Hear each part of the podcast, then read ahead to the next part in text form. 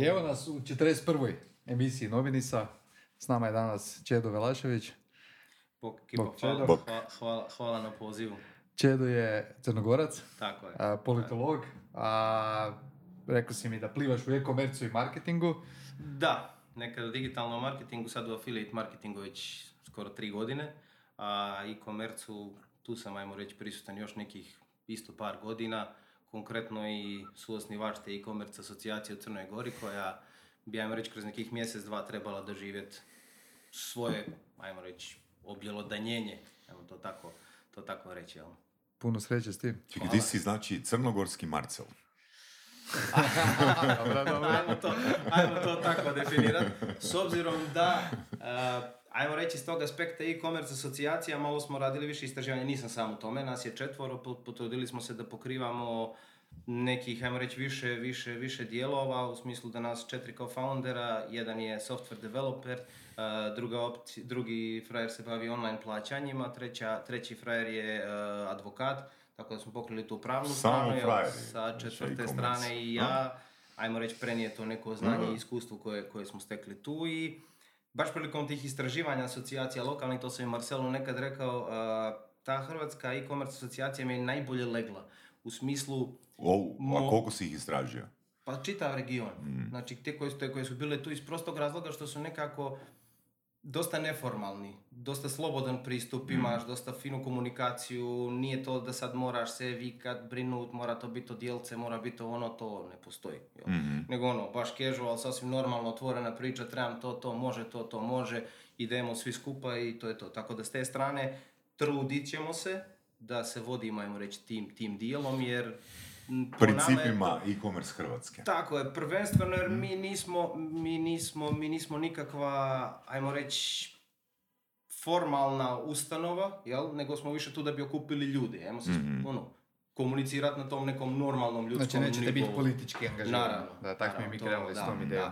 Jer, e, m, onako, ako si politički angažiran, onda jedna strana te, ajmo reći, miriše, druga te ne miriše, onda kako, kako, kako se mijenjaju stvari, morao bi se mijenjati, ne, ajmo ovako, biti univerzalni, biti jednaki za sve, da nema apsolutno razlike, niti ćemo se uplitati apsolutno u te stvari. Naravno, zakonske regulative nas zanimaju, pogotovo inf- u smislu informiranja naših e, budućih korisnika, jel, i tako dalje.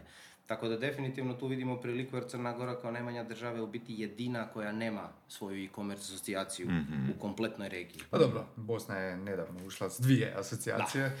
Ali daj, evo prije nego se bacimo na e-commerce, što, daj nam objasni što jedan crnogorac uopće radi u Zagrebu. Ovako, jedan crnogorac u Zagrebu, ja bih rekao da je to parcijalno bilo igrom, igrom slučaja, igrom slučaja životnog, jel, koji me doveo tu. U biti sam ja 2015. godine napustio Crnu Goru jer smo tad radili za nevladinu organizaciju kako sam studirao politologiju a, koja se zove ZID i ona, ona, ona se u biti bavi, reći, demokratskim stvarima, borbe, promičbu oko demokratskih vrijednosti i čuda i ukazao se jedan projekat preko a, Erasmusa, to je European Voluntary Service i VS nekadašnji bio i ukazalo se šansa da odem na godinu dana u Istru. Tako da sam ja onda godinu dana živio u Bujama, onako, ako mene pitate savršeno mjesto za život, ali sad, bože moj, sad sam ja već malo stariji, pa možda dok sam bio mlađi ne bi bilo, jel? Ali ono, vina, tartufa i svih tih mm. a međutim, zima je tužna. I onda nas je zima nat- natjerala da moramo ići u Koper u Sloveniju, bilo u nabavku, bilo u sve te neke propratne stvari, uh, gdje sam ja u biti ukapirao da bih mogao svoj studij nastaviti u Sloveniji. I nastavio sam ga u Sloveniji, u novom mjestu, međutim ne u smjeru politologije, nego u smjeru, smjeru informatike. Pa sam onda u novom mjestu studirao tu informatiku u modernom društvu, to tako nazvat. Uh, u međuvremenu bio model za bradu, bio u Zagreb, tako upoznao svoju buduću ženu. Onda smo htjeli se... Nemoj presi- zezati, da, da pričaj malo o tome, čekaj malo. Da, još samo prije nego krenemo na ženu. Daj nam reci ovoga, e, ja, ja sam razmišljao o studiju u e, Ljubljani Dobro. 2003. godine.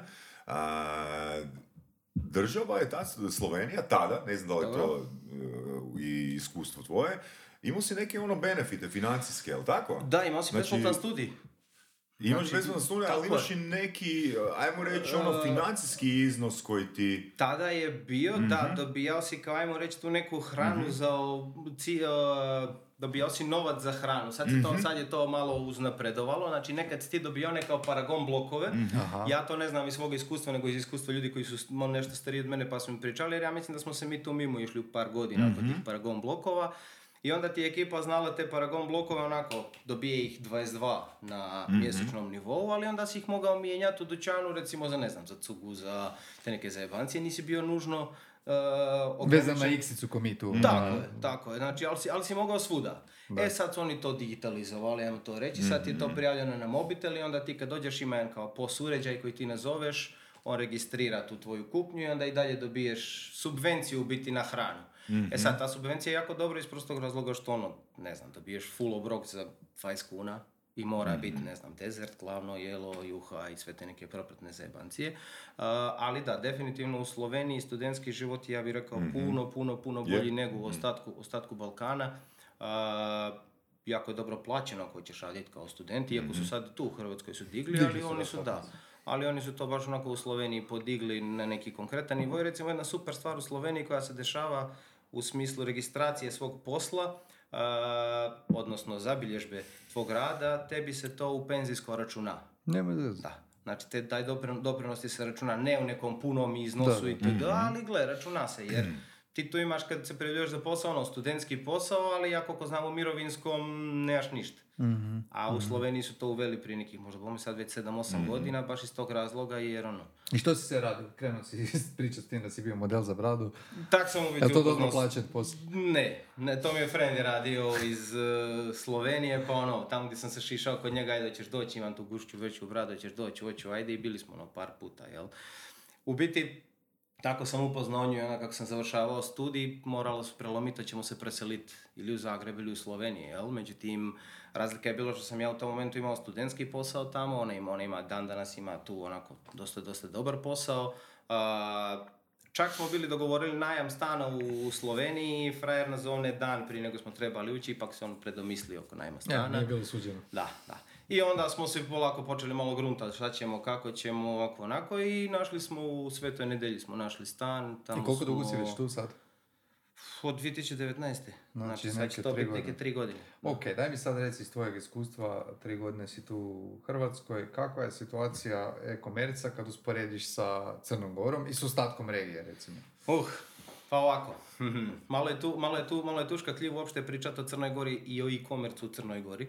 Iz prostog razloga što svega nekoliko shopova u biti funkcionira kako bi trebalo funkcionirati. I to su, pretpostavljam, neki brick and mortar trgovci koji su otvorili web shop. Nemaš, nemaš ono e-kupi pandan, bazar i to. Sad sam to htio reći. Ekup je recimo prisutan u Crnoj Gori od nedavno, možda rekao bih neke dvije godine i uvijek me onako zanim- zanimalo koji mu biti vodi to, da li to funkcionira odavde iz Hrvatske pa da idu tamo, pretpostavljam da da.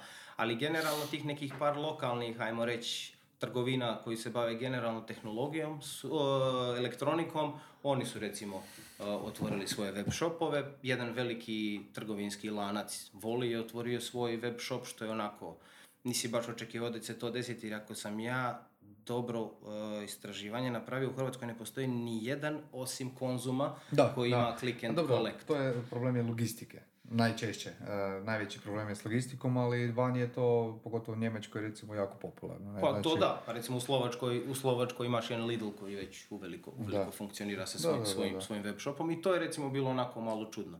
Ali to, to ono što smo komentirali ranije, znači imamo tvrtke iz Hrvatske koje u biti razvijaju web shopove za uh, Crnu Goru. Mm, ja bih tu na, Jer nema nikog ko radi web shopove. Tako je. Ima, ali ti, tih je neko jako, jako, jako malo, onako, rekao bi da se na prste jedne ruke mogu, mogu izbrojati i onda ajmo reći da možda neko nije dovoljno, dovoljno- nema dovoljno iskustva ili nešto slično, ne susreće se možda s nekim, uh, ajmo reći, aktualnim trendovima koje bi neko htio i onda jednostavno se traži, traži, traži u regiji dalje. Uh, definitivno ako uspoređujemo ta dva tržišta po broju web shopova, to je možda čak i zanemarivo usporedit, ali isto tako recimo dolazimo na situaciju kako smo povezani sa Slovačkom, da je Hrvatska recimo trenutno na nivou Slovačke 2017-18. Znači kako Hrvatska kaska za njima, tako taj, ajmo reći, jug još Po uvijek kojim kriterijima? kaska. Po recimo broju web shopova. Znači, Ono, ono, to je teško i izbrojat. Da. Ajmo reći, e, ali, ali ajmo reći po tim oficijalnim registriranim u Slovačkoj ih je do nekih skoro četiri puta više trenutno nego, ako se ne varam, brojka je bilo između 20 i 25 tisuća.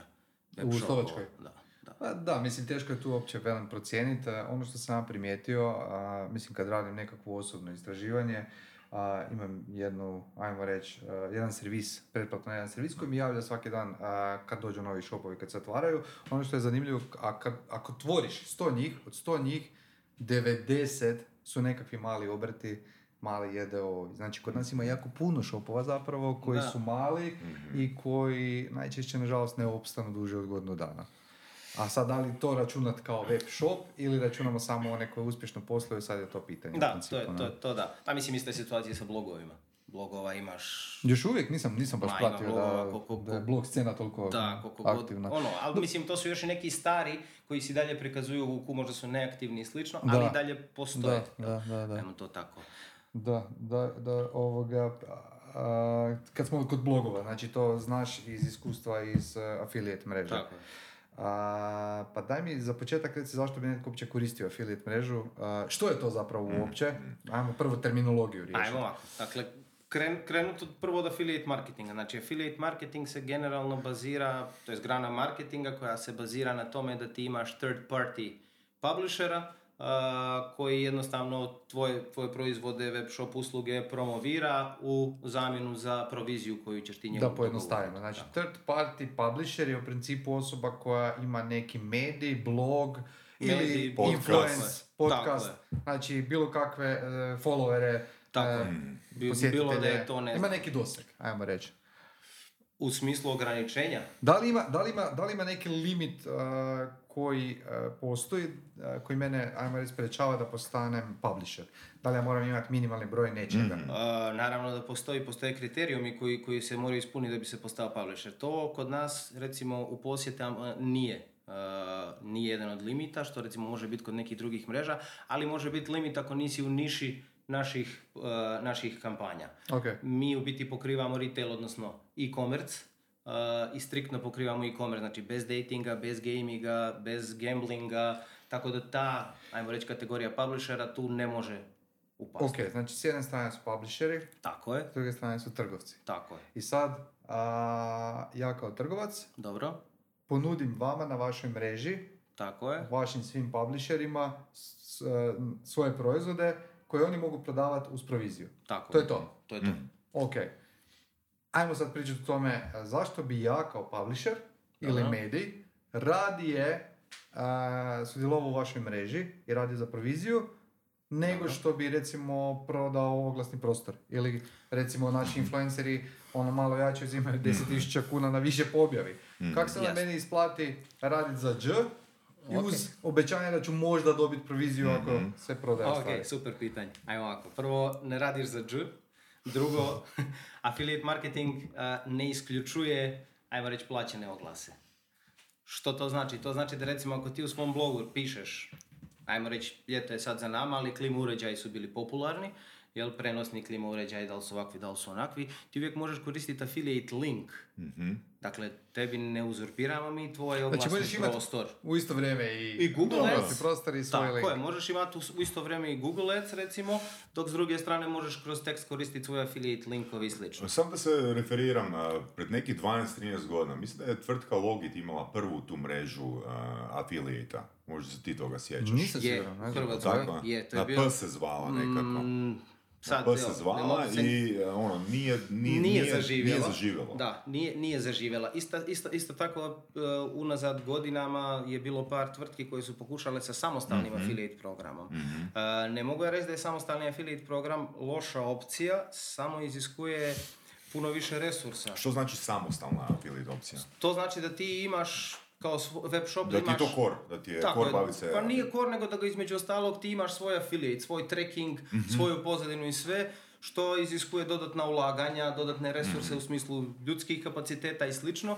Kad imaš jednu mrežu, znači ta mreža pokriva uh, u smislu što si ti rekao, s jedne strane imamo advertisere ili ti web shopove, s druge strane imamo publishere. Tvoja kampanja, kad se ti dogovoriš sa mrežom, je automatski dostupna na tisućama publishera. A kad imaš sopstveni affiliate program, prvo moraš da ga promoviraš samostalno, drugo moraš komunikaciju da vodiš jedan na jedan sa svakim publisherom, Uh, treća opcija je ta da nije baš da će svi ići i istraživati po web shopovima da li ti imaš affiliate program ili nemaš. To je recimo, ne znam, My World Cashback, oni imaju recimo kad ti ideš tražiti neke pogodnosti, njihov si član, ko uđeš kod njih na aplikaciju, na sajt, nebitno gdje, i izlistaš sve pogodnosti viš- vi- više uh, web shopova na jednom mjestu. Sad zamisli da neko ide listat, ne znam, demo redom, uh, Emeceta, Ikea, Lesnina, pa onda nađi jedno, nađi drugo, nađi treće. Isto recimo i sa programom vrijedno- vjernosti. Ja isto vjerujem da je taj program vjernosti bolje imati u nekoj skupini svih programa vjernosti, gdje ti imaš opet neko, ajmo reći, virtualno tržište gdje, gdje, gdje se... Znaš, mislim, pitaću te ono, mi smo imali to jedno iskustvo a, prije nekoliko godina, na surovim strastima smo, često su nas slušatelji pitali da li možemo preporučiti knjige koje spominjemo. Dobro. I sad, ono, kaže Voras, ajmo staviti affiliate linkove na Amazon. Mislim, tu se stvarno radi o kikiriki, ono, dolar, dolar i pol po transakciji, jer često su i moji polaznici mojih seminara komunicirali koliko sam ja knjiga ono, kupila, kupio preko vas. I ono, ko je? Pa ono, nemam uopće nikakve podatke, ništa ne događa. Da. Barem da vidiš ono Da, jer je... čuju na podcastu, ali podcast je jako nezahvalan za, za affiliates, Da. jer ono, ljudi idu direktno na, na stranicu koju, Tako koju mi spomenemo. A ti u- nekim kodom, da daš E. neki kod, možda bi Postoji mogućnost, da, postoji E. mogućnost koda ili u descriptionu staviti linkove, ali to je opet Da, još i ono, i ono što me baš ono razočaralo, dakle od e, nekoliko stalnih slušatelja, Dobro. ono, dobiš negativne komentare, pa ne mogu vjerovati da stavljate affiliate linkove. Znaš, mislim, to nije niti za sladoled. Ono, tvoja transakcija. A mogu se reći da radiš uh, Ali- eksperiment. Ali, mislim, ali ono. onak, ono, zašto? Gle, za- zašto? zavisi- zavisi. Ono, mislim, ista ti je cijena. Koji slušatelj si, ono, jel postoji i koji način Ima feeling koji... da si mu uvalio nešto možda. Da, ono, zato... Ali u suštini bi trebao imati drugačiji feeling. Ako on prati tvoj podcast, znači ajmo reći da je on tvoj Mm. pratitelj, Fan, redovni, fan itd. itd. Pa zar ne vidi tu mogućnost da recimo ćeš ti dobiti još dodatni novac, odnosno dodatnu monetizaciju od svog podcasta, što bi danas Čudni podiglo sutra. Da, da, da. Jako, Jer jako. hoću reći ono, mislim, evo, jako mi je drago da si gost eh, današnje epizode, iz razloga jer sam baš pred nekih dva tjedna prošao jednu edukaciju u trajanju od 15 sati o affiliate Aha, ok, super. A, I evo, išao sam malo i dalje istraživat i velim, totalno sam se oduševio jer sam ja affiliate doživljavao skroz na drugačiji način na koji je to meni bilo na toj edukaciji prezentirano. I sad kad ti kažeš imamo publishere, i nama su se često javljale tvrtke da budemo affiliate partneri ono na podcastu. I velim, glavni problem sam već iskomunicirao, to je taj da jednostavno ne postoji affiliate link eh, unutar audio epizode, nego jednostavno većina naših slušatelja nas sluša preko aplikacije, a oni bi trebali zapravo otvoriti web, pročitati tekst i onda kliknut na taj link što itekako Da, ono, to, ote- to, to, otežava. to je ono što je Marcel otežava rekao, u tom slučaju bi de facto bilo najbolje dobiti kodove. Mhm, tako je. E Kod sad- univerzalni, jel? Da, e sad, dakle, e, koliko danas funkcionira, rekao si ono blogova je sve manje, koliko danas doslovno funkcionira obrazac ja pišem na neku temu i onda stavim affiliate linkove unutra? U Hrvatskoj jako slabo. Ok. Znači, Gdje Hrvatskoj- funkcionira jako dobro? U centralno-istočnoj Europi recimo... Koliko ja moram ma- imati e, vizitora e, da, da bi mi se isplatilo ono uopće razmišljati o affiliate Gle, da bi počeo razmišljati o afilijetu, ja bih ti rekao da ti u Hrvatskoj za sad ne treba puno jer to je još uvijek neka razvojna faza. Ali da bi se probio na tržište Slovačke, Jer znaš što sam zaključio pro, prolazeći kroz tu edukaciju? Recimo Clickbank. dobro, Odeš na Clickbank, ok. odabereš si neki SAS i onda se aktivno baviš tim. Zašto? Zato što ono dosta tih eh, firmi, eh, kad pričamo o SAS-u, nudi ovoga eh, lifetime commission. Da. E, i onda se isplati, na- znači po tom obrascu se isplati ovoga eh, investirati svoje vrijeme i svoj novac, a čak i svoje marketinške resurse, da bi ti stvorio svoju neku platformu preko koje ćeš oglašavati ono te SaaS proizvode. Jer ako recimo je cijena SaaS proizvoda a, mjesečno, na mjesečnom subscriptionu eh, 300 dolara, znači to su provizije od 30 do 70%. Oni To imaju, provizije da, 30-70%. oni imaju, oni imaju jako, jako, jako velike provizije, jel? E sad pazi, ako ti meni daš 100 dolara svaki mjesec, zato jer sam ti ja preporučio člana u e-commerce, ajmo reći da je članarina 10.000 kuna godišnje ili 20.000 kuna godišnje, e onda je meni interesantno koristiti svoje kanale, svoje networking kanale i svoje marketinške kanale, jer ja znam da ćeš ti meni iskeširati 2000 kuna godišnje za jednog člana i svake sljedeće godine ću ja dobiti od tog Opet člana. od tog člana, tako je. Apsolutno. Tako ja- to, to, to sam- mi se sviđa kao model. A to je da je neki fee, ono, Amazon referral linkovi, to mi ono... To je upravo, znaš kaj je problem? Znaš, problem je e, usporedba marži na usluzi i na proizvodu. Tako je. Ja kao web trgovac s jedne strane, s druge strane uh, publisher, jer sam i to radio, znači ja inače imam jedan affiliate link na jedan software koji stvarno vjerujem i u zadnjih pet godina sam možda na 2500 eura uh, dobitka. Jako lijepo dok ti znaš, ono, kako si rekao, svaki mjesec vidiš 100 Tako, dolara, znači Da, on jedan se put si vrti. postavio i vrti se, ne? da. Kaj hoću reći? A, ima mi smisla, kako je rekao Saša, za, za uslugu, zato imaju visoke marže oni meni daju 30% od, a to je e, ovaj, kako se zove, recurring payment, znači svaki mjesec i onda ja osjetim tu Tako. evo Sad ja recimo jer kao ovdje, trgovac, ja mislim, mogu dati Ne bi ja rekao da je to pasivni prihod, da slučajno neko ne interpretira. Jer ti, Ne ti- pričamo o tome, pričamo samo usporedba usluga i proizvoda. Da, da, da, To kaj ok. si rekao, znaš, jer na proizvodima a, ja isto imam, znači koristim to i 15% dajem, ali tih 15% me već boli, kužiš. Većinu trgovaca će čak i 15%, jer mi moramo dati, znači daš 15%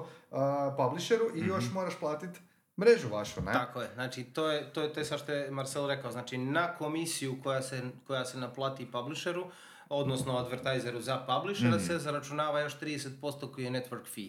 Međutim, mi sa tim network fee omogućavamo besplatno korištenje kompletne platforme registracije, integracije. Pa nije besplatno, nego je 30%.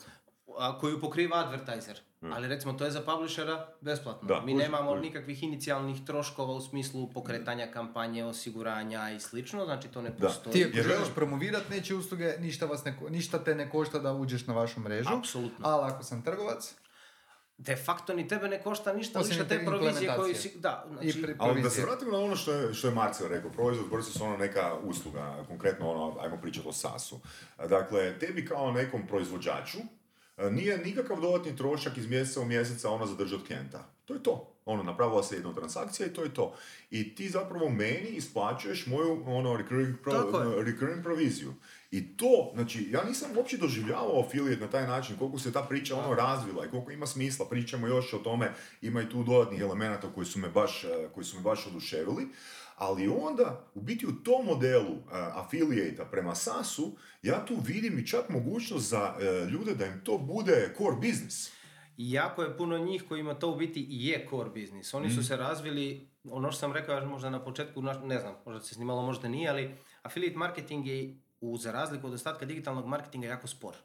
Zašto? Jer imamo taj human factor u sredini, pa onda ide komunikacija, pa ne znam ni ja, Ali dok se stvari da postave. Je, e sad, tu je sad pitanje aktivno i pasivni pristup affiliate marketingu. Da, to je bez daljnjeg. Dakle, ako ja pišem neke svoje blogove i privlačim vizitore na svoj web, to je moj pasivni pristup. Dakle, ja nisam aktivno oglašavao, informirao svoj network oko postojanju to- tog proizvoda. Nego ako klikneš, to je tvoje. Ima, ima, ima, imaš obrazce, strategija aktivnog pristupa Apsolutno. uh, affiliate gdje ja recimo želim prodati uh, Marcelovu e-commerce akademiju, ako možemo uzeti taj primjer. Da, I može. okej, I ja ću reći, ok, gledaj, tebe će isto koštat da li se javiš Marcelu ili da li se meni javiš. Apsolutno. A ja ću ti, ako se javiš prvo meni, ja ću ti dati presjek cijele te edukacije gratis i pružit ću ti cijeli konzulting oko toga. Pa mislim, to što govoriš, to nije ni novost na ovom tržištu, ne na ovom tržištu, na, na cijeloj, regiji, da. jedni drugima zapravo na taj način pomažemo, recimo Mhm, mi koji organiziramo nekakva događanja, edukacije, na način da gled, evo ti kod, a, šeraj, znači Mhm. proširi informaciju u mojoj konferenciji ili akademiji, mhm. dobiješ 20%. To mi radimo već godinama, evo sad su mi se javili iz Makedonije, iz e, konferencije, istu stvar, znači ono, a, hoću reći, nije neuobičajeno uz Jasno, kodove. Samo, samo bi maknuo se od tih kodova, nego tu, da, da, tu govorim o dodatnom davanju vrijednosti. Pa ću, uzeti, pa ću uzeti, znači kod je, to je samo popust. Ok, ja bi da se maknemo od To je tog bez popusta, ja da. da se maknemo od dijela, evo, odi kod mene pa Tak je imaš najlakše, popust. da. Da, da, da. Ok, nego Možda ajmo, kaže glavna, glavni point, ti imaš dodatnu vrijednost. Da. U biti Da, da, da, ti da. ja neko- tebi kao affiliate partner dajem veću vrijednost nego što, si, što bi ti sam mogao pružiti njemu da ti se direktno javlja. O to, to me je poanta Ok, affiliate. ok. Kao consulting nekakav, ajmo Tako reći. je, Znači, tako ja sam je. ti Evo, daću preporučio konkretan ti primjer, daću usluzi. konkretan primjer da ne pričamo abstraktno. Dakle, recimo firma ClickFunnels, Ok, Uh, oni educiraju svoje uh, klijente je. kako da postanu affiliate partneri i koje sve, na koje Za sve načine- njihove- za prodaju njihove softvera. platforme, za prodaju njihovog softvera, na koje, da njima pomognu da oni zarade novac. I onda recimo imamo obrazac, ok, ja ću ti poslat, ja ću ti napraviti besplatnu marketinšku edukaciju na temu funnela, a, to, ne, to možeš dobiti u ClickFunnelsima, ali ćeš ono se morati jebački Da potruditi da iskucaš, da nađeš one materijale koje ti odmah mogu Trebaju. pomoći. Ja ti dajem odmah ono quick fix kak se to radi Da. i još ti dajem ono, još ti dajem ono, proći ćemo jedan na jedan kako bi tvoj funnel trebao izgledat. To ti sve možeš sad napraviti ako ćeš ti investirati ono dva mjeseca na njihovoj platformi. Ali oni daju, znači to besplatno i sad kako te navuku, kažu ti, gledat, ja objasnim kako radiš svoj funnel, ti moraš otići na njihovu stranicu i jednostavno ostaviti svoje podatke. Imaš 14 ili 30 dana gratis, bla bla. I onda kad ih usidre da su oni već napravili na toj platformi svoj funnel, e onda je to. ljudima teško ono reći, ok, idem se ja prebaciti na neku drugu platformu.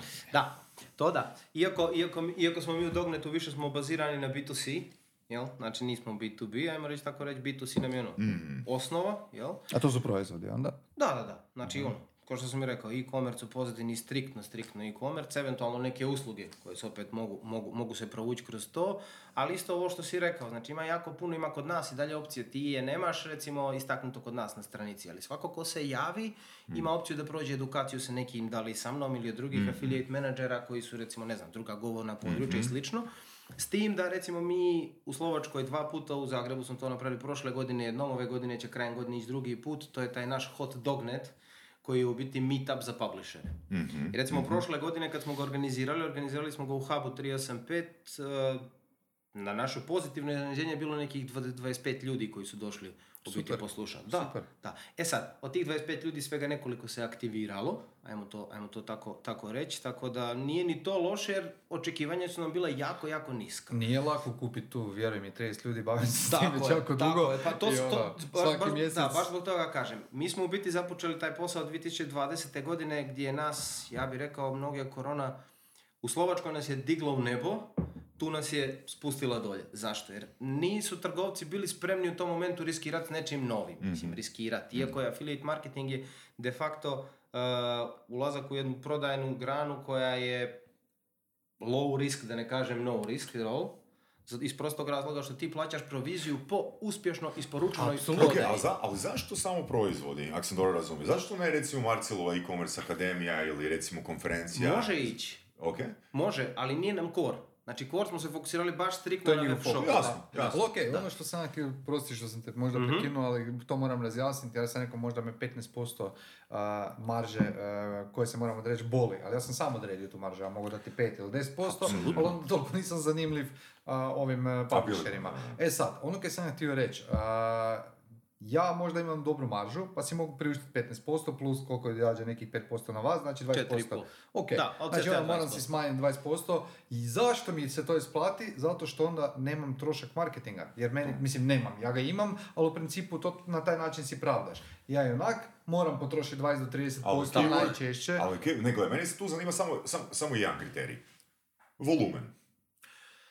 Da, nije možda kod nas još Dakle, tržište ako dovoljno ti, razvijeno ako ti meni da možeš izgenerirati, ako ti meni možeš izgenerirati a, za neki osnovni ono, paket mojih usluga što ja mogu jedno, dva dana odraditi tisuću lidova, po meni ok da ti dam 70%. Jasno. Ali ako mi generiraš jedan mjesečno, e, tu mi je previše i 5%. Gle, ajmo ovako. Neka postavka koju mi krećemo u priču s nekim web shopovima je ta da u osnovi ne idemo sa web shopovima koji mjesečno generiraju manje od, ajmo reći, 300, 400, 500 prodaja iz prostog razloga što je affiliate statistički gledano teško može donijeti više od 15% prometa. Dakle, sve te bajke 25, 30, 50 ne, ne postoji. I to je recimo problem s kojim smo se mi susreli. Kad mi njima objasnimo situaciju, znači da affiliate marketing je njima dodatni kanal prodaje, da, da, da, da, da, da mi sve te propratne stvari koje idu, onda meni slidi pitanje posle recimo, ne znam, mjesec dana, gle, niš se ne dešava. Ali čekaj, znači mjesec dana dok, dok ja napravim akviziciju publishera, jer nisu svi, nisu publisheri na gum, gle, imam to, kreni. Publisher isto napravi analizu, da li se njemu isplati, da li Ali se vani ima platforme di su na gumb. Ima, Pa vani je tržište veće. ima, je- ali puno je veća konkurencija. Tu što se je- još uvijek Što je tvoj posao u Dognetu? Kako ti možeš pomoći trgovcu da on dobije veći visibility prema publish, publisherima? Znači, apsolutno mogu s njima dogovoriti, ajmo reći tu neku mini strategiju na koju su publisheri već spremni surađivati. Da dam konkretan primjer. Recimo imamo nekolike, imamo nekolike kampanje gdje uh, procenat je u biti glavna stvar koja igra ulogu u svemu tome i naravno koliko je taj brand, ajmo reći, poznat. Jer recimo došli smo, došlo se, došli smo do situacije gdje imamo lokalni brand sa naočalama koji nudi puno bolju proviziju nego erim.hr koji nam je jedan od internacionalnih klijenata. Međutim, publisher opet neće poći kod ovog drugog. Nebitno što je veća provizija iz prostog razloga što zna da ovamo ima, ajmo reći, sigurne, ima volumen, to što ti kažeš, i koji je jako bitan. Jako je bitan volumen web shopa.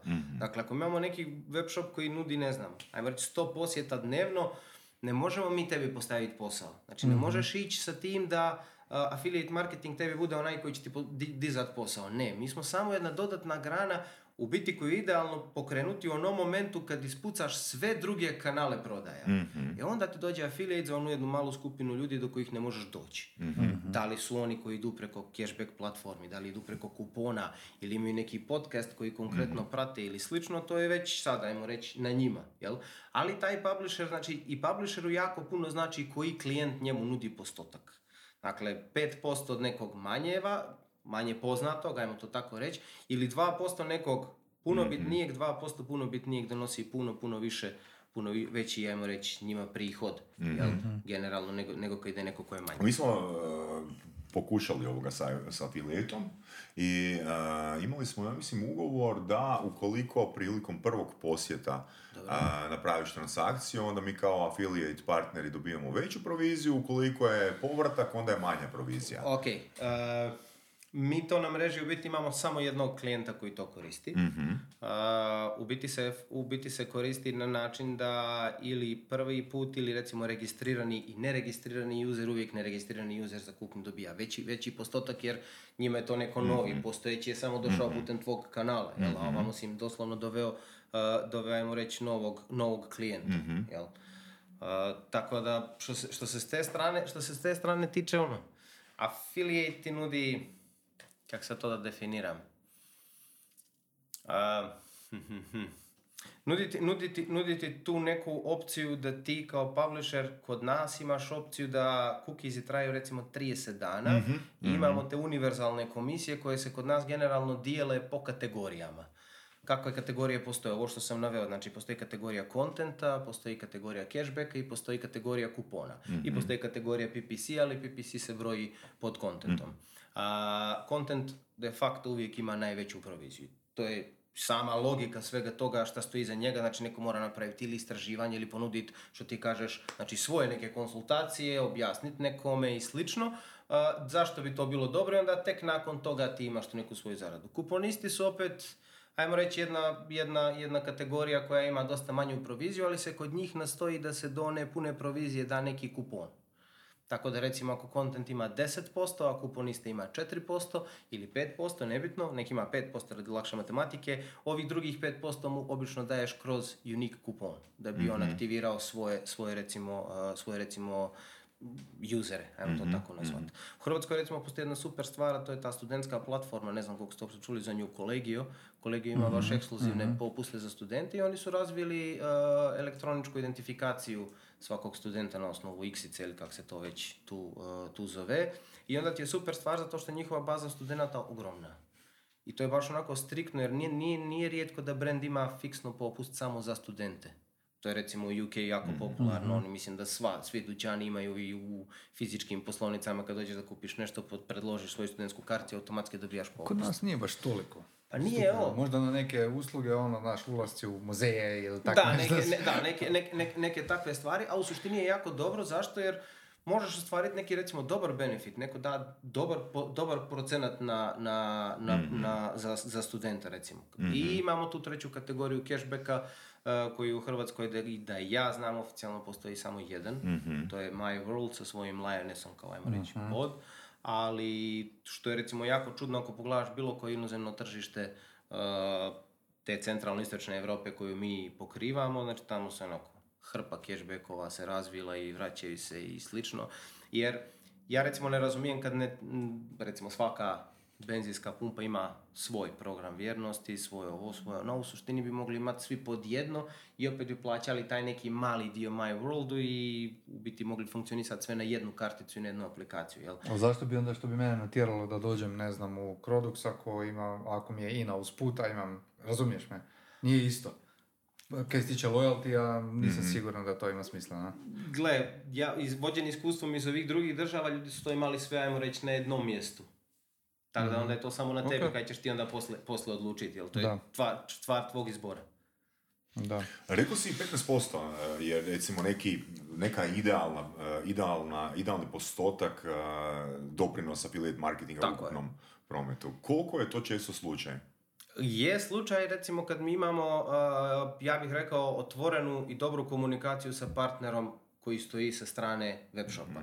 Jer nerijetko se dešava da ljudi, uh, kad aktiviramo kampanju i sve onako dosta je zanemare. Sve druge marketinške aktivnosti odrade, a affiliate marketing kampanju ne odrade, koja je u biti samo nastavak na tu marketinšku kampanju koju oni imaju, jer jednostavno iste te i benere i sve propratne materijale oni mogu uploadovat kod nas u dashboardu i on je automatski dostupan uh, svim našim publisherima i to je samo taj jedan, ajmo reći, mali korak koji se u biti treba, ajmo reći, napraviti da bi se, da bi se i naša strana aktivirala. Kad imaš sa nekim uh, komunikaciju, onda je već to puno, puno bolje i de facto mogu dati primjer Airima koji je onako rasturio. Znači, od kad, od kad su ušli u Hrvatsku, ušli su nekad krajem četvrtog ili krajem trećeg mjesta, sad slagaću ne sjećam se, nije točno, onako, baš, baš rasturaju, jer jednostavno mi s- njima imamo komunikaciju kad se neko ušemi, kad se neko uhoda, uh, on kad uđe u dashboard, on jednostavno može sve odraditi bez affiliate menadžera. Ok, imam jedno pitanje, eh, možda, možda ovoga nije prikladno, ali zanima me ovak. eh, da li misliš da bi affiliate eh, možda bila, mogla biti dobra strategija za neki strani brand koji hoće u biti napraviti istraživanje tržišta? Nisam toliko siguran, pogotovo ne za tržište Hrvatske, iz prostog razloga što nećeš im ponuditi toliki volumen. Zašto? Jer kod affiliate volumen je organski. I onda nije to kao kod plaćenih da bi ti mogao dobiti ne znam Da, ni da, ja veliko, koliko. da, da. Izuzev recimo u slučaju ako otvoriš ajmo reći otvoriš, odnosno pruvaš PPC opciju kod nas na mreži, onda se već mreže aktiviraju, uh, oglašivačke mreže i onda oni preuzimaju tvoju kampanju. Ajmo to objasniti, znači u smislu ja ne radim sam Google Ads oglase i onda dam nekom drugom da to radi umjesto mene, jer ono, ako radim ja Jasno. pa dam nekom, onda si radim konkurenciju zapravo, jel tako? Da. Znači jedino u tom slučaju ima smisla. Da, ima smisla ili recimo ako netko hoće da usporedi pa onda da recimo drugačije keywordse koji ograniči na keywordse koji se mogu koristiti, koji ne mogu, Ok, pa onda da napravi neku usporedbu, ali de facto ne, nije, nije, nije baš smisleno jer ono, može doći do jako puno komplikacija i do dvostrukih komisija Dobro, i slično. ok, kad je neki web shop spreman za eh, affiliate priču? Kažem, kad ima već neku svoju ciljanu publiku, kad broji bar nekih par stotina narudžbi na nekoj mje- nekom, nekom mjesečnom, ne pričamo o Hrvatskoj, Mhm. uh, kad broji nekih par stotina mjesečnih narudžbi, znači neku- neki ustaljeni uh, odnosno kad imaju neki kontinuitet sa prodajama i sa svim i onda jednostavno kad se odluče od, od, otvoriti, ajmo reći još tu jednu granu uh, prodaje koja se u ovom slučaju zove affiliate marketing, jel? I onda sve dalje zavisi od te naše, ajmo reći, suradnje, potencijalne akvizicije, koliko je to interesantno publisherima, koliko nije, jer jedan primjer za publishere, nego je sad malo preskačem sa teme, uh, ako utipkaš na tražilici, recimo kako održavati objektiv kamere, neš naći recenziju, odnosno upute. Sve što ćeš naći od nekog web shopa, one generičke što su oni od proizvođača dobili, što su ono, potpuno nezamislivo recimo za strano tržište, ili ćeš recimo naći opciju nekih kineskih ili američkih ili slično stranica koje su onak de facto s prijevodom katastrofa. Znači, gdje bukvalno samo da je vjerojatno Google Translate ili neki slični program koji ne radi toliko dobar prijevod. Nemaš lokalnih Dobro, ali ko su, ko, su, onda najčešće publisheri kod nas u regiji? U, re- u regiji su to najčešće kuponisti. Znači oni onako baš u odnosu na content publisher su puno veći. Zašto? Iz prostog razloga što kad se ti recimo radi, javiš i kreneš komunikaciju sa nekim portalima koji su veći, oni te automatski otkantaju. Zašto? Iz prostog razloga što kroz affiliate, eh, samo kad bi onako, ajmo reći, malo više poslušali kad mreže koje dođu, jer imamo i tu konkurentsku mrežu, mrežu kod nas, znači mi se bavimo svi e-commerceom. Ono što sam rekao na početku, nismo dating, nismo gaming, nisu sve te propratne stvari kojih se oni, ajmo reći, ograđuju, jer statistički gledano preko 84% portala u svijetu koristi affiliate marketing kao jedan od kanala prihoda. 80%. Preko 84% u svijetu. Portala rekao. Portala, da. Malo je. A preko 80% brendova ima svoj affiliate program. Neko ga zove ambasadorski, neko ga zove affiliate, neko ga zove partnerski, zavisi kako, kako, je kako je gdje definiran, ali content je u biti ono što se mi u suštini najviše i fokusiramo. Postoji u Hrvatskoj par content stranica koje rade. Ko je? Daj mi neki Da. primjer. Učionica.net. Oni su jako dobri, oni su jako dobri, jako se dobro pozicioniraju i slično, ali to je onaj koncept stranice koji, ja bih rekao, jako dobro radi ne samo tu, nego svuda, on je how to. Znači, ljudima se približiš sa jako puno njih googla, kako to, kako napraviti to, kako napraviti, ne znam. Kod njih možeš naći one uh, opšte stvari, kako izvaditi e-osobnu, ili kako se zove elektroničku osobnu, ili kako... do- I onda na taj način i privlače svoje usere baš onim organskim putem Super. koji je, koji je jako, jako bitan za, za affiliate marketing. Mislim da smo preskočili onaj dio oko, što si ti rekao, za prvu, prvu kupnju i za Tako je, drugu kupnju. Da. Znači, Treću, četvrtu, petu, lifetime. tako je. Dakle, a, kod nas na mreži, ajmo reći da po defaultu ide da se cookie izmjeri na 30 dana. Šta to znači? To znači da de facto kada neki user dođe putem tvog kanala oglašavanja, a, on nije dužan kupiti isti dan. Znači, on može kupiti treći, peti, sedmi, deseti dan, tebi se pripisuje provizija. Da, jer mi smo imali baš situaciju da je veća provizija ukoliko je prvi. Što je teško za izvest iz razloga jer ono, gle, teško mi je zapovjerovati da ono ćeš ti napraviti transakciju, pogotovo ako si prvi put na stranici i prvi put se upoznaš s onim što ja nudim. Da. Jako Čak i 30 dana mi se čini ono pre kratki Gle- customer journey da bi ja rekao, ok, sad vas se više ne bojim. Ovisi a- o cijeni usluge. Da, ovisi o cijeni usluge, sad vas se više ne bojim, ajde da probamo.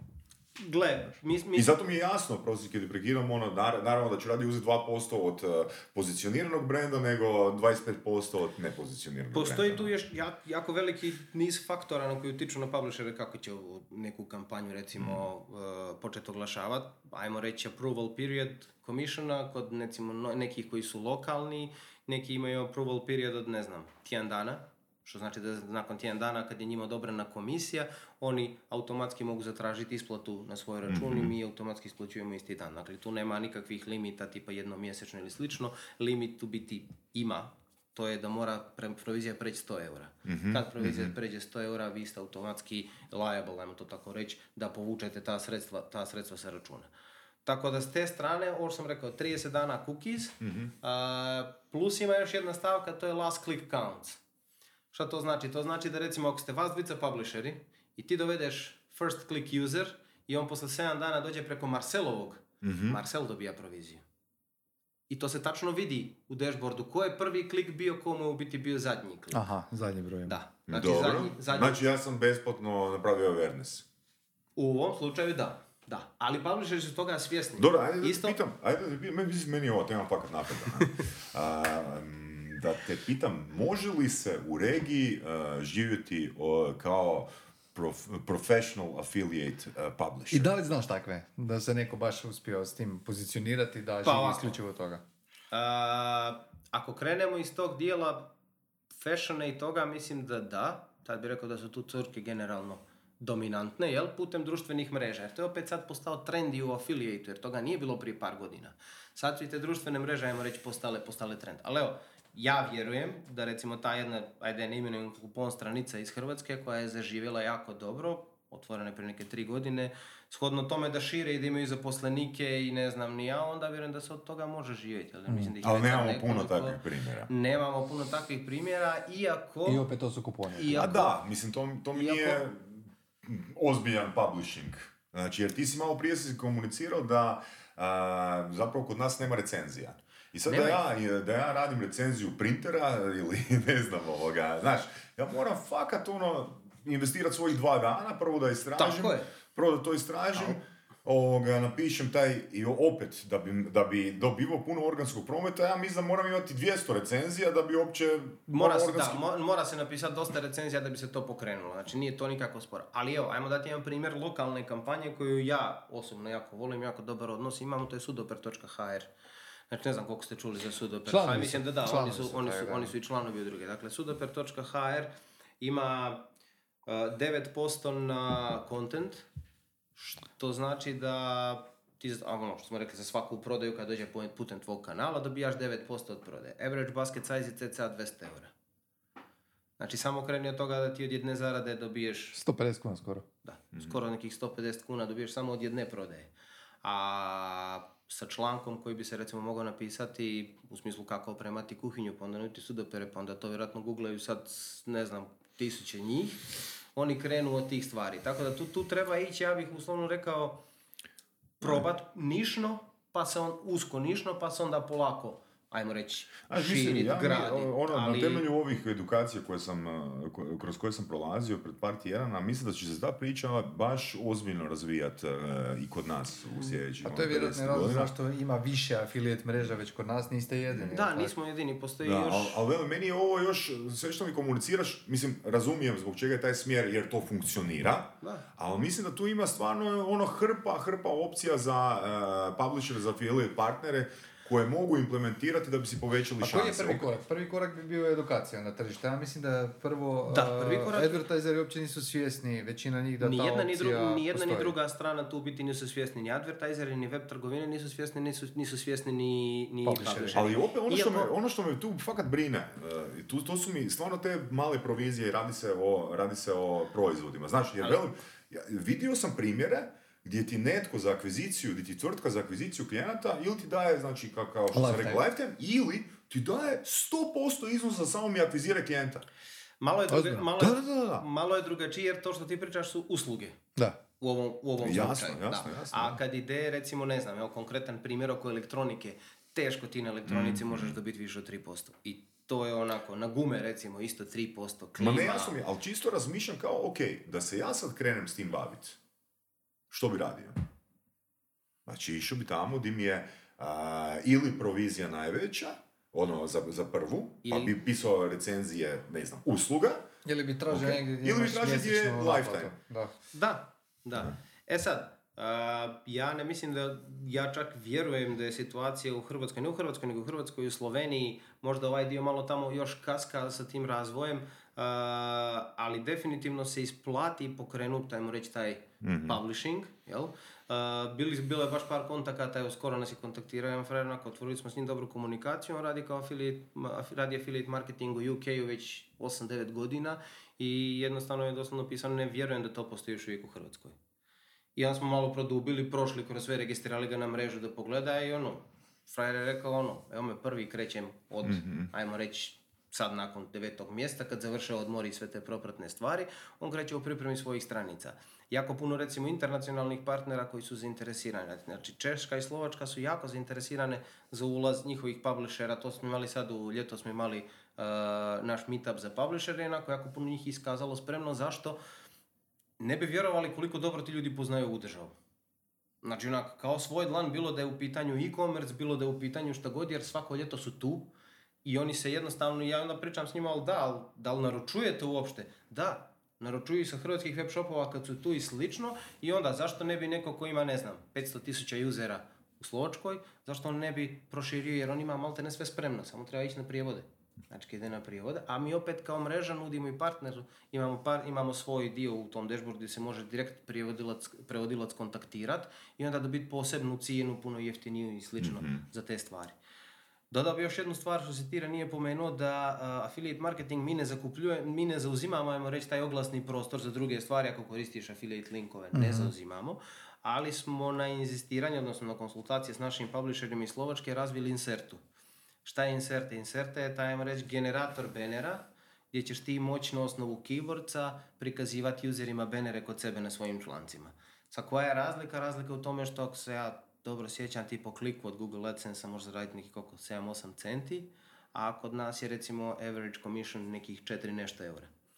I sad, kad to iskalkuliraš do kraja, kad podvučeš crtu, veća im je zarada da koriste naše benere, plus su konkretno vezani za taj članak koji su objavili. Da, drugo je klik, drugo je konverzija, znaš, Da. ono, treba uzeti u da, obzir stopu to da, ali kad podvučeš crtu da, na kraju. Moguće, je- moguće uh, napraviti veću zaradu.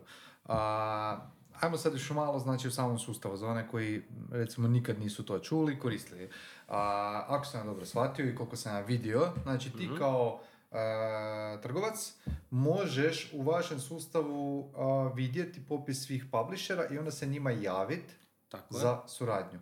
Tako je. Isto tako, s druge strane, oni, oni u vašoj mreži mogu vidjeti popis trgovina i a, provizija koje one nude. Li Tako, je. Dakle, nis, nije nužno da ti budeš registriran korisnik. Znači, sve što se, sve što se komunicira prema publisherima je apsolutno javno. Dakle, koje su to kategorije odobrene, koji su materijali koji su im e, pripremljeni već u dashboardu koje mogu preuzeti i naravno koje su provizije po svim kategorijama.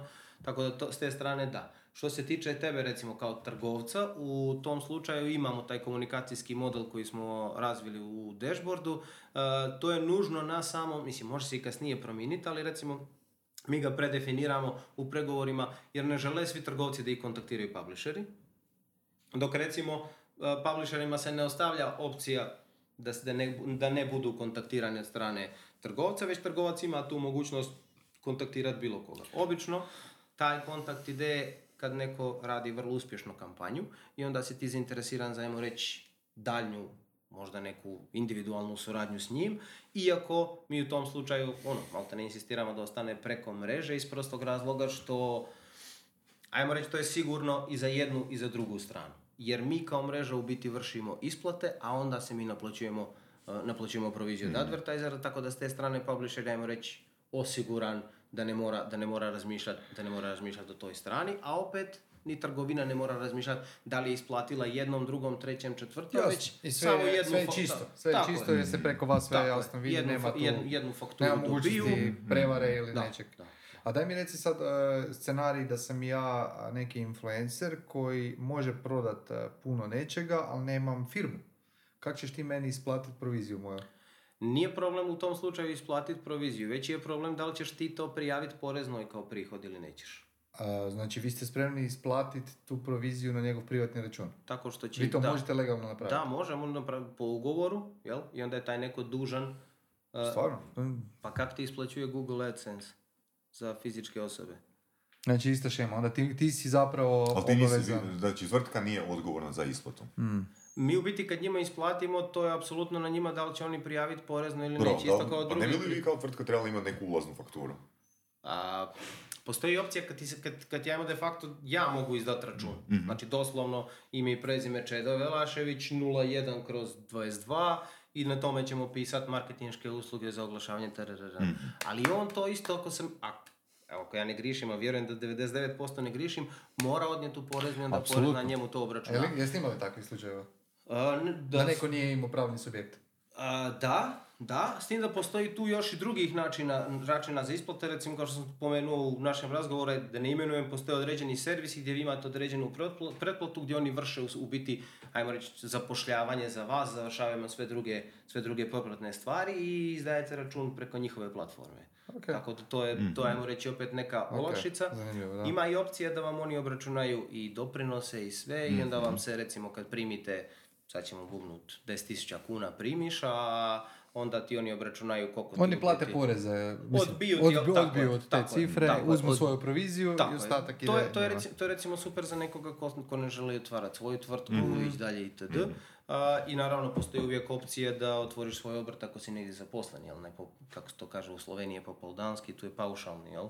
I onda su ti troškovi jako, jako mali. Da, ako radim samo s vama, opet sam u problemu prema državi, ne? Jer ste, jer ste mi vi jedini izvor prihoda, ne? Da, ali ti kao publisher nisi ograničen na jednu mrežu. Jasno.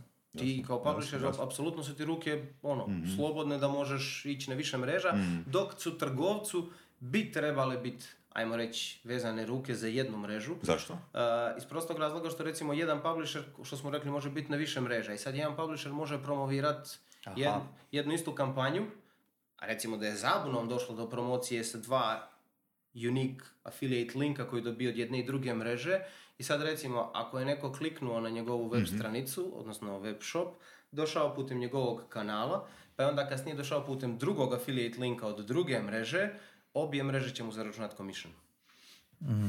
To nije nešto na što može jedna od mreža uticati. Da, to nije fair prema trgovcima. Apsolutno. Da. Znači, da, apsolutno da. i to je nešto što se komunicira. E sad, postoji tu solucija gdje bi oni mogli kroz Google Ads, odnosno kroz svoj AdSense, bi mogli filtrirati to. Sad, da Da, je neko da, da, voljan to da. Mhm. raditi ili nije, neki veliki čak i jesu. ali- A zašto bi ja odabrao uh, vašu mrežu uh, ispred neke druge, recimo? Koja je vaša prednost? Ja bih rekao da je naša prednost što smo mi, ajmo sad ću reći to, neovisna affiliate mreža. Šta znači neovisna affiliate mreža? Neovisna affiliate mreža znači da mi imamo svoj sustav i mi smo spremni prilagoditi ga, imamo individualan pristup svakom klijentu ili publisheru. Imamo, ajmo reći, opet slobodne ruke da možemo raditi neke stvari da, ajmo reći, po želji. Jel, prilagođavati sustavno neke stvari, otvarati, zatvarati neke mogućnosti, dok recimo to druge mreže uh, koje koriste ili tuđu tehnologiju ili su dio neke velike grupacije, nisu mogućnosti jer nije to baš, ajmo reći, toliko, toliko jednostavno. Drugo, to što sam rekao, imamo nek- neki, ja bih rekao, individualan pristup sa svima, držimo se te neke, a, ne neformalne komunikacije, ali onako malo, ja bih rekao da više pokušavamo uspostaviti prijateljski Odnos, odnos, da. tako je, Ok, prijateljski odnos iz prostog razloga što mi moramo hendlati jednu i drugu stranu. Ja otvoreno kažem svakom trgovcu, ja ne mogu napraviti nešto na štetu publishera, radim štetu sebi, ali isto tako publisher zna da ne mogu napraviti nešto na štetu trgovca, jer opet radim štetu sebi. Tako da nama apsolutno nije u Vi interesu... morate biti neutralni. Tako je. Moraš apsolutno biti neutralan, pomoći jednoj i drugoj strani, Tako je. jer na kraju krajeva i ti od toga živiš. Jel? Da, da, to je da- slična stvar kao s našom udrugom. Imamo trgovce i nuditelje usluga s jedne strane, nikog ne smiješ zajebati. Da, da, niko, niko, Da. jer mm, recimo kad, kad ideš s nekim pregovarati, kad s nekim, mislim pregovarat, kad iznosi neko p- svoju proviziju u biti koju bi ponudio prema publisherima, dam ne imenom, ali ajmo reći konkretan primjer za autogume. Dođe neko i onda će ponuditi, recimo ponudili su nam 2%, a mi već imamo postojeću kampanju od Delticoma koji je jedan od najvećih uh, distributera guma u Europi, uh, već imamo od njih 3%. Znači ne možeš se takmičiti sa njima sa svojih 2% jer ja ti ne mogu garantirati da će te publisheri uzeti. Ja njima mogu sugestiju napraviti. Ja mogu možda reći da si ti poznatiji u toj regiji od njih i sve, ali ne i na način da ti, ajmo reći, insistiraš da budeš ispred njih. To je nemoguće. Koliko, e, koliko vam je teško ili lako isfiltrirati potencijalne oglašivače, vlasnike e, web shopova? A, pa ovako, ne mogu reći da ih je toliko teško isfiltrirati, jel? Ono. ali nije toliko jednostavno. I baš bi, baš bi došao do situacije, nama je recimo uh, asocijacija puno pomogla u tome, jer oni su opet imali, ajmo reći, jednu bazu podataka na jednom mjestu s kojim smo mi mogli, ajmo reći, baratat, onda smo organizirali webinare, pa smo onda opet uh, dobi- dobivali sve te neke podatke i mogu reći da dosta lokalni koji imamo aktivirani su u biti aktivirani jer su poslušali ili webinar ili, su bili, ili su bili prisutni ili su bili prisutni negdje. Ajme reci kome je te lakše, odnosno teže prodat? Publisherima ili web trgovcima? A evo je. Ovako. Mislim da, je, mislim, mislim, mislim- da je, mislim da je za nijansu trenutno teže prodat publisheru. Da. Da, iz prostog razloga što ukoliko nije kupon ili cashback, jer kupon i cashback imaju integraciju jako, jako, jako jednostavnu. A, s druge strane, mi recimo u Hrvatskoj nemamo ni Amazon, nemamo ni Google Shopping, a, što otvara vrata onako većini njih da može pokrenuti taj svoj publishing, ali ja bih rekao da je tu više strah od ne neznanja, jer u Hrvatskoj ima jako puno ljudi koji se bave affiliate marketingom, ali na stranim tržištima, recimo pogotovo u engleskom, na, na, na engleskom govornom području na tim tržištima, ali oni nisu spremni ući na tržište Hrvatske. Tvoje je da ih ubidiš da testiraju, da probaju, da krenu, jer bez testiranja jednostavno ne možeš ne možeš pokrenuti, mislim kao i u svemu, jel moraš testirati više stvari i onda vidjeti da li to u biti funkcionira ili ne. Tu ih je jako teško je, je navesti jer opet moraju uložiti neki svoj trud. A, trgovca je opet teško pridobiti, ali postoji jedna stvar u tome koja njima olakšava život u smislu affiliate marketinga, a to je da ti kad aktiviraš affiliate marketing, ako nema prodaje, nema troška. Znači ti dobijaš awareness veći, dobijaš Jedini klikove. trošak ti je zapravo investicija svog vremena i nešto, znači Tako, novaca da znači, napraviš to, implementaciju. To, da, da. Znači to je, to je nešto, ali u suštini ako neke stvari ne funkcioniraju, da smo mi ti koji obično pokrenu. A i opet se vraćamo na to da smo uh, pre premali da bi netko ono, išao u takav Nismo. jako veliki commitment. Ne, kuponi su mi common sense. Kuponi su mi common sense, ali da ja sad krenem pisat blog ili snimat podcast ili vlog uh, I fokusirat se samo na fokusirat hrvatsko se- tržište. Fokusirat se samo na hrvatsko tržište, nisam baš siguran da li bi mogao Ali vidiš da li ti primjer ima neki Da. koji rade kvalitetan kontent i slažem se Je. apsolutno a, Bi iz prostog razloga. Hoću reći, mislim, e, možeš ti napraviti medij, ali ne to, ne previše fokusiran. Ok. Z- Znaš o čemu pričam? Da, da, Jer velim, jasno. ako meni broj, ono, kategorija, ako ja krenem pisati o autoguma, Ok, ali onda ti dam jedan primjer, da jedan veliki portal, nebitno, bilo koji od velikih portala, kad se spremi sezona guma, umjesto onih par tisuća kuna koje uzmu za objavu tog PR članka, to mi je, to mi je common Apsolutno, sense. tako je. Da je naprave sense. nešto, recimo gume.com.hr imaju 3% commission, average basket size mi je, ne znam, preko 400 eura, pardon, preko 300 eura, znači oni bi na sami svoj volumen posjeta i sami svoj volumen, ajmo reći, svih tih potencijalnih kupaca izbili puno veći novac nego što bi ga dobili, ajmo reći od toga. S tim da oni nisu spremni na to iz razloga što imaju dovoljni prometa i svih tih propratnih stvari koje utječu na tu odluku da li bi oni biti od- odabrali to ili ne. Znači, reći, ima Međutim- nekih niša koje su uh, kvalitetnije za affiliate od drugih. Pa rekao bih da da. Ok. Rek- rekao, rekao, rekao bih da da. Za koga A, je to idealno? Ajmo tako Mhm, onda pričati. mhm. a generalno za recenziste i za comparison price sajtove. Ako pričamo o tome. Dobro, ali za koju nišu? Znači ono, za tehniku.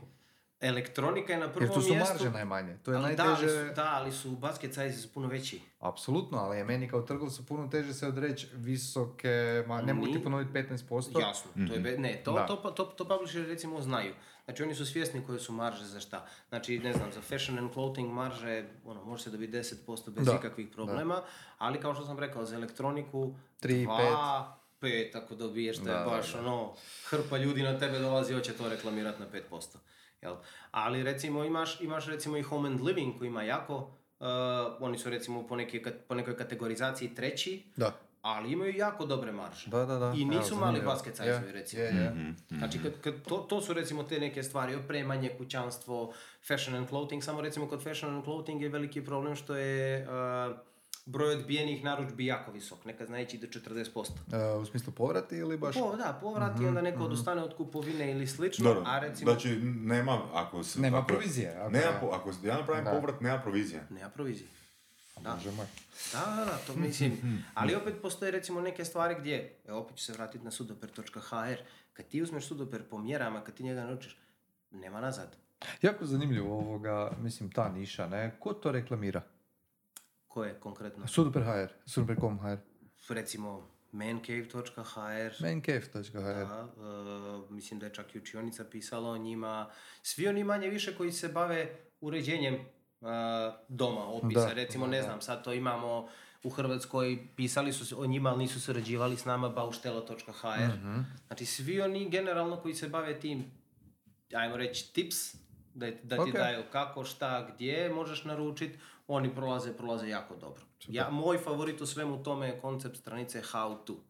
To je nešto što, što po meni pravi, pravi neku razliku. I Ali naravno- opet ne nišno, nego ipak bi trebalo ići... da, treba ići, treba ići, treba ići široko, ali za početak ja definitivno bih se odlučio za nišno, iako stra, mislim, ne postoji strah od toga, ali generalno video content će polako, ali sigurno preuzet sve to na sebe.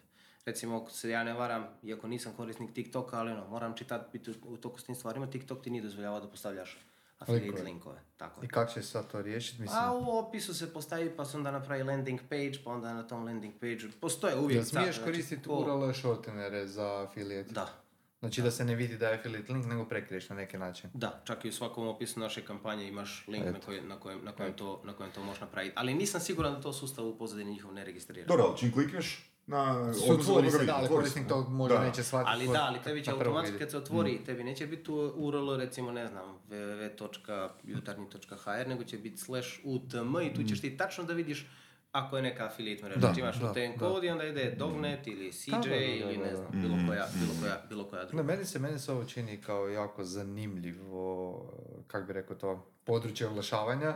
A, mislim da će rast u budućnosti. Mhm. A, za one koji su propustili webinar imamo snimke na našem webu, a bit ćete i na našoj konferenciji. Tako je. Tako da, ono, 7.10. za one koji žele znati više, posjetite štand Apsolutno, Dogneta. štan će, štan će biti tamo pripremljen, sve informacije će biti tu, pokrivam, pokrićemo apsolutno sve informacije od same integracije, pa nadalje, jer ima jako puno upita koji dođu oko same integracije, jer mora, onak, moraš ljudima objasniti kako u biti funkcionira, što se dešava u pozadini, zašto to ne remeti GDPR, zašto neki misle da remeti, pa onda objasniš njima zašto ne remeti itd. itd.